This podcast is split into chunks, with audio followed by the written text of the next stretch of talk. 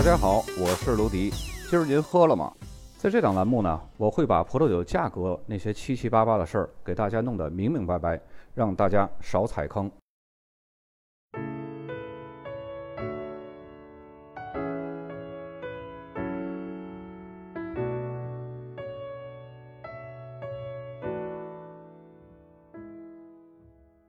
新南威尔士州的中央山脉是澳大利亚知名度比较低的一个优质葡萄酒地区之一。不过呢，这个地区的三个产区已经开始逐渐在国内外声名远播了。那么这三个产区呢，分别是考兰、满吉和奥兰治。它们分别是坐落在距离悉尼一百三十公里的西北和西部的山脉上，而且气候和土壤结构都是略有不同的。这些地区的特殊的气候条件是由中央大分水岭山脉起伏的地形造成的。那么这些山脉呢，它是位于澳大利亚东侧，也正是由于地处山脉中央山脉这个地区呢，才以此得名。大分水岭的全长呢是超过了三千五百公里，从昆士兰州的北部一直呢延伸到了维多利亚州的西部。中间是纵向穿过新南威尔士州的，将干燥的内陆还有更湿润、更肥沃的沿海地区分隔开来了。那么山脉的东西两侧呢，就形成了完全不同的气候条件。那么中央山脉这个地区名的“中央”一词，是指的这个片区所处的大分水岭山脉刚好呢是处在新南威尔士州南北纵深的中央，而不是指的整个大分水岭山脉啊。那么咱们来逐一介绍一下这三个产区。首先呢，就是满级产区，它是澳大利亚东部地区建立时间最长的葡萄酒种植区域之一了。它的东侧呢，就是著名的猎人谷产区。满吉曾经在澳大利亚的葡萄酒历史上扮演过重要的角色。在19世纪二十年代初，首批欧洲定居者就到达这里，酿酒文化呢也就随之带来了。在19世纪六十年代末期呢，这里出现了第一批商用葡萄树。但是产区一直到了20世纪的70年代才进入了快速发展阶段，很多的葡萄园还有小酒厂也就随着一些个大品牌、大公司的扩张而建立起来了。那么满级产区的气候条件呢，和猎人谷非常相似，也是比较炎热的气候。但是这里呢，要比猎人谷干燥的多，尤其啊是在夏末生长季至关重要那几个星期，降雨量是非常少的。因此呢，灌溉在大多数葡萄园都是至关重要的。由于满级呢，它是位于大分水岭西侧的内陆地区，所以气候呢更偏向大陆性气候，这也就造成了产区的昼夜温差变化是非常大的。春季呢是非常凉爽，甚至呢有时候还会带来霜冻的风险，所以葡萄树的发芽是非常迟缓的，这也就导致这里的葡萄采收期呢要比猎人谷要晚一个月左右的时间。那么满级地区的土壤结构呢也是非常适合葡萄种植的，它的表层土壤呢是排水性非常好的棕色的沙质壤土，而底层土呢则是保水性相对比较好的粘土。这样的土壤呢又有保水性又有排水性。葡萄呢可以保留它所生长必要的这些个水分资源，同时呢还不至于有过多的水分使葡萄根烂根。那么这个产区的葡萄酒呢，主要是浓郁丰富的红葡萄酒，尤其呢是以味道饱满的赤霞珠单一品种酒最为突出。这里的赤霞珠葡萄酒浓郁强劲，单宁紧致，不但口感层次复杂，而且呢是非常具有陈年潜力的。另外呢，希拉子、梅洛还有黑皮诺也是满级比较重要的红葡萄品种。霞多丽是这个产区最重要的白葡萄品种，用它酿出的酒呢，会带有热带的黄桃。还有无花果的这种味道。另外呢，产区还栽培了少量的长相思、华地露以及赛美容。那么最近呢，产区也开始种植了一些西班牙还有意大利的葡萄品种，比如说桑娇维塞、巴贝拉还有仙粉黛。咱们沿着地图往下看，在它的西南面。它是位于满级产区西南面的奥兰治产区，它在气候上呢要明显凉快一些。那么这里的气候凉爽呢，并不是因为它比满级更靠近内陆，而是有一个其他因素。等一下我们来介绍啊。咱们先来了解一下这个产区，它最初的发展呢是由挖掘金矿开始的。那么作为葡萄酒产区呢，奥兰治还是一个比较年轻的新兴产区。那么尽管这个产区的葡萄园还有酒庄基本上都是建立于上世纪八十年代，但是呢，它是澳大利亚发展比较快速的一个葡萄酒产区了。那么奥兰治产区呢，它是位于大分水岭山脉当中的其中一座卡诺布拉斯山的山坡上，这里呢是澳大利亚海拔最高的产区之一了。葡萄树最高海拔会高达一千一百米左右。由于海拔高度的因素呢，当地的气候呢也要比邻近的满吉以及考兰这两个产区要更凉爽一些。这个才是奥兰治产区气候凉爽的关键因素，因为它的海拔高度非常高。虽然说这里比满吉产区更靠近内陆地区啊，但是这里比其他相邻的两个产区拥有更多的降雨量。一般呢都是在每年的十月到转年的四月份。这个期间呢，刚好是葡萄树的生长期，那么这个期间的产区降雨量也是非常充沛的。但是呢，这里由于气候比较凉爽嘛，那么它的霜冻害还有冬雪会成为主要的农业灾害。由于奥兰治产区所在的卡诺布拉斯山以前是一座火山，所以当地的土壤呢是红色玄武岩土壤混合了另外一种比较冷、比较白的石灰岩土壤。那么这种土壤组合结构呢是非常罕见的，也正是由于当地的高海拔气候，还有土壤的结构的与众不同，也就使得奥兰治的希拉子葡萄酒风格呢，它是偏向香料味儿，而不是那种浓郁的果味儿。同时呢，这里出产的赤霞珠的风格也是偏向紫罗兰还有雪松的香气，而不是一般赤霞珠那种典型的品种特征黑醋栗的果味风格。奥兰治产区最主要的酒款呢，就是长相思单一品种酒。这种葡萄酒呢，会带有热带水果花味儿，还有品种自身的草本植物的味道。凉爽气候下出产的优质霞多丽，能够酿造出优雅强劲的葡萄酒。那么当地的一些个灰皮诺、马山、琼瑶浆、维蒂奇诺，还有采收比较晚的雷司令，也可以酿造出芳香四溢的白葡萄酒。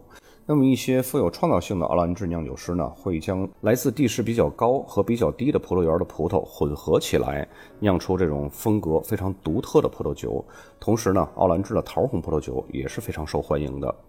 沿着产区地图再往西南面一点，就是考兰产区。这个产区呢，它的得名是在这个地区有一个叫考兰镇的一个地方，就用这个镇的名字命名这个片区了。这个产区呢，它是更偏向内陆地区，所以气候条件呢是典型的大陆性气候。夏天阳光充足，温暖干燥，这就保证了葡萄成熟所需要的日照。昼夜温差大呢，还延长了葡萄的成熟期。当地有两条非常重要的河流，一个是克拉兰河，还有一个是贝鲁布拉河。这两条河呢流经这个产区，形成了很多大大小小的河谷，这也就缓解了很多内陆产区缺水的问题，可以保障葡萄生长季的水资源。但是和其他内陆地区一样，也会面临着春季霜冻的风险。考兰产区的酿酒历史呢，可以追溯到十九世纪六十年代，但是呢，一直到了二十世纪七十年代。产区才正式发展葡萄种植业，并且呢，在一九七三年才正式建立了第一个葡萄园。在七十年代到八十年代期间呢，产区主要栽培的品种呢是霞多丽，因此考兰也就变成了霞多丽的国度。并且这里呢，也因为出产了一些非常优质的霞多丽单一品种酒而赢得了无数的赞誉。一直到了上世纪九十年代，考兰产区呢才进入了一个迅速发展阶段，产区的葡萄种植面积也超过了两千公顷。除了霞多丽，大面积栽培的品种呢也扩展至希拉子、梅洛、赤霞珠这些个红色葡萄品种。那么目前呢，产区还有很多采用有机耕作方式的葡萄园，并且呢，尽量减少葡萄酒对人为因素的依赖。如今考兰产区呢，除了它一直非常拿手的霞多丽葡萄酒以外呢，也生产着其他的白葡萄品种酒，包括赛美容、长相思、华底露、雷司令和琼瑶浆。那么这里出产的红葡萄酒呢，一般都是口感比较柔顺、平易近人，而且呢会带有成熟的浆果风味儿。包括希拉子、赤霞珠、梅洛这三个单一品种酒。另外呢，产区也出产一些个 GSM，也就是歌海纳、希拉还有莫尔怀特这种典型的南罗纳河谷经典风格的混酿酒，以及还有少量用希拉和维欧尼调制而成的北罗纳河谷最著名的特级村罗地丘风格的葡萄酒。那么目前呢，考兰产区的葡萄种植业虽然是发展非常快速，但是呢，还远不如北面的满吉以及具有历史意义的猎人谷那样发达，也不如新南威尔士州西侧的滨海沿岸那么丰产。所以呢，它仍然处在一个增加产区辨识度，并且呢，在新南威尔士州葡萄酒产业当中寻求一个自身定位的这么一个阶段。接下来咱们来看一下酒标啊。首先，第一张呢，这个就是满级产区的啊，左边靠下部箭头指向就是满级，然后满级的上边那个花体字右边箭头显示的是希拉子葡萄品种名。接下来酒标左边靠上部箭头指向的就是产区名满级，那么右边靠中间的箭头指向的也是品种名希拉子。再接下来这个酒标呢，左边靠中间部这箭头指向的是产区名满级，右边这个箭头呢指向是希拉子，但是希拉子前面有一个 Old Block，这两个词呢它是代表老片区，这老片区是什么意思呢？就有点类似于咱们以前讲那个意大利。有一个酒标术语是 classical，就是经典的意思，有点像核心产区那种感觉。但是呢，意大利那个 classical 经典产区人是通过法律认证，有法律规定的。像澳大利亚这种地区呢，它这个写什么老片区或者写 classical 啊、reserve 这些个。酒标术语都是没有经过法律强制性的，也就是没有经过法律认证的，就是酒庄你想怎么写你就怎么写的，只不过就是强调一下这个酒它所使用的葡萄在酒庄的定位当中是一个赋予它一个什么样的一个地位和一个含义的啊。那我们来看一下这个满级产区的葡萄酒均价吧，大部分的均价呢都是在一两百块钱。那么我们知道这个产区的葡萄酒均价了以后，我们在购买这个产区的葡萄酒的时候呢，也不要买太高的，也不要买太低的，因为太低的你尝不出来这个，嗯，包括它品种特性，包括这个产区赋予这个品种的一些个因素。那么太高的呢，我感觉也没有太大的必要。喝一个价位中等的，了解一下这个产区的风土特征就可以了。就好像我们在国内旅游一样，你到了一个地方，你不一定非得吃这个地方最贵的这些个小吃啊、土特产，或者是下什么馆子。花一个价格中等的钱，了解一下当地的这个风土特色就可以了。那么接下来这个产区酒标呢是奥兰治，这个酒标的左下部这个箭头指向的就是奥兰治。其实这单词呢就是橘子，就是那橙色的那个 orange 一样。那么右边箭头呢指向的是葡萄品种名霞多丽。接下来这个酒标左边箭头指向的也是产区名奥兰治。奥兰治旁边呢，还特意标注上新南威尔士州，这个 NSW 就是新南威尔士州的缩写啊。那么右边靠下部箭头指向的是品种名希拉子。再接下来，酒标和刚刚那个酒标是一样的风格，然后酒呢，只不过它的这个品种名是不一样，这是用的赤霞珠单一品种酒，其他的信息都是一样。那么咱们来看一下奥兰治产区的葡萄酒均价吧。这个产区的葡萄酒均价呢，跨度还是比较大的，不像刚刚那个满级的都是一两百的啊。这个便宜的从呃九十多块钱，一直到贵的四百多块钱，将近五百块钱的酒都有。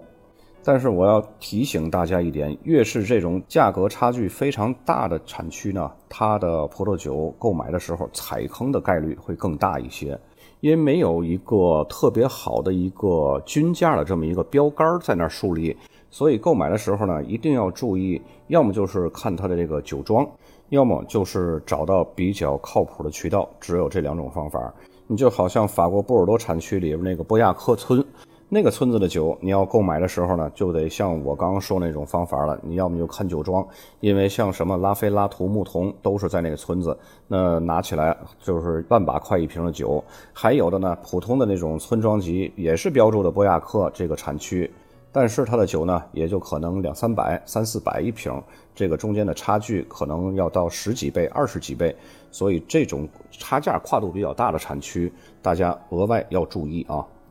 那么接下来咱们来看一下第三个要看的这个产区的酒标啊，就是考兰。左边箭头指向的这个就是产区名考兰，然后右面箭头呢指向的是品种名霞多丽。我们看到这个考兰还有霞多丽，会联想到什么？刚刚我们也说过，考兰这个地区，它由于出产的霞多丽非常出色，所以呢这个产区也被誉为霞多丽的国度。再接下来，酒标左边箭头指向的还是产区名考兰，右边靠中间箭头指向的是霞多丽，右边靠中下部的箭头指向的是未经橡木处理，它和那个未经橡木桶过桶是一个意思啊。现在除了勃艮第的伯恩丘，越来越多的霞多丽产酒国或者是产区呢，他们都希望保留住一些个霞多丽这种纯粹性，所以呢，很多以前经过橡木桶处理的或者经过酒泥接触的，现在都不经过橡木处理了。再接下来，酒标左边靠下部箭头，这虽然有点模糊，但是能辨认出来啊，这是考兰产区名。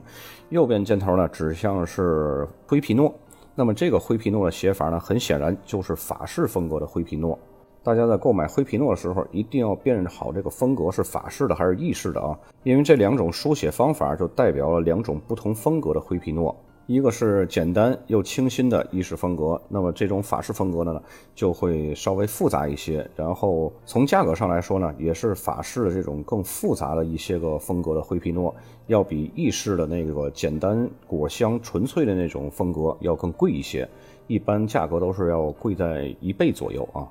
那么咱们来看一下考兰产区的葡萄酒均价，这个产区葡萄酒均价呢就很公道，都是最多一百多，都是百十元左右的吧。而且这种产区的葡萄酒，你在购买的时候非常不容易踩坑啊，和刚刚那奥兰治是完全不一样的。奥兰治是你买不好肯定踩坑的，这种的话你就买个百十块钱左右的就肯定没有问题，因为它这个质量和这个价格之间的这个距离不是很大，一般都是大几十块，封顶也就是两百块。你想你就差着一百块钱的这个差价，它从品质啊，它从这个价格，它能差到哪去？肯定差不到哪去。所以这种产区是最好选的啊。那么本期咱们这个西南威尔士州的中央山脉地区就讲到这儿，咱们下期再见。